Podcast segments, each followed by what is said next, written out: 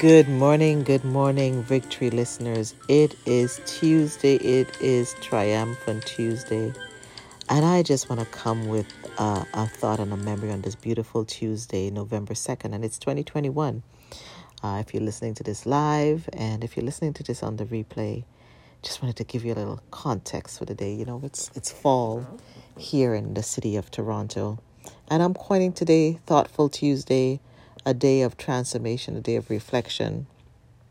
And as I reflect, you know, I looked at a memory from 2020, November 1st, and I was speaking to being, you know, our memories and letting our memories give us momentum on Mondays.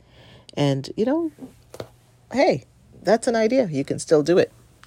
And today, the memory I looked at from November 2nd, 2020, was a picture of me and my dad um, taking our first selfie. Took a, took a hot minute, but we got it done. And, you know, what a beautiful memory it was. And one of the best pictures I have with my dad.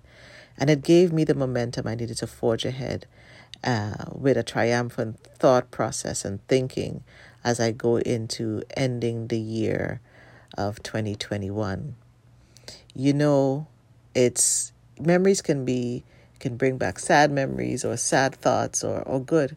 But whatever the memory is, how can you make sure that it transforms you into the next place of triumph, the next place of victory into your life? And on this Tuesday, think about that.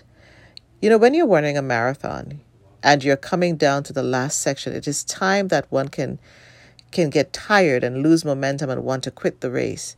And and you can see the finish line, but the tiredness is hitting your muscles, it's hitting your veins, it's just hitting every part of you.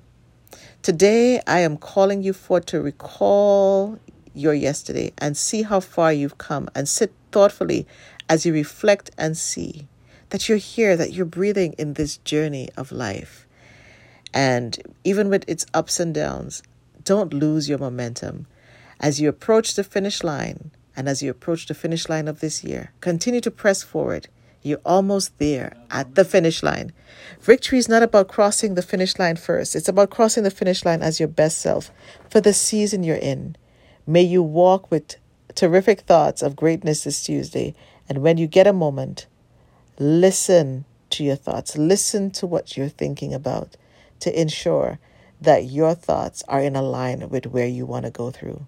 This is Nicole, Nicole Waldron, your voice of victory and your mental fitness coach, coming to you on this beautiful Tuesday morning, a terrific Tuesday where you're going to be triumphant and taking you into the rest of your week. And remember, let your victory speak because your victory speaking is what is going to continue to give you that momentum.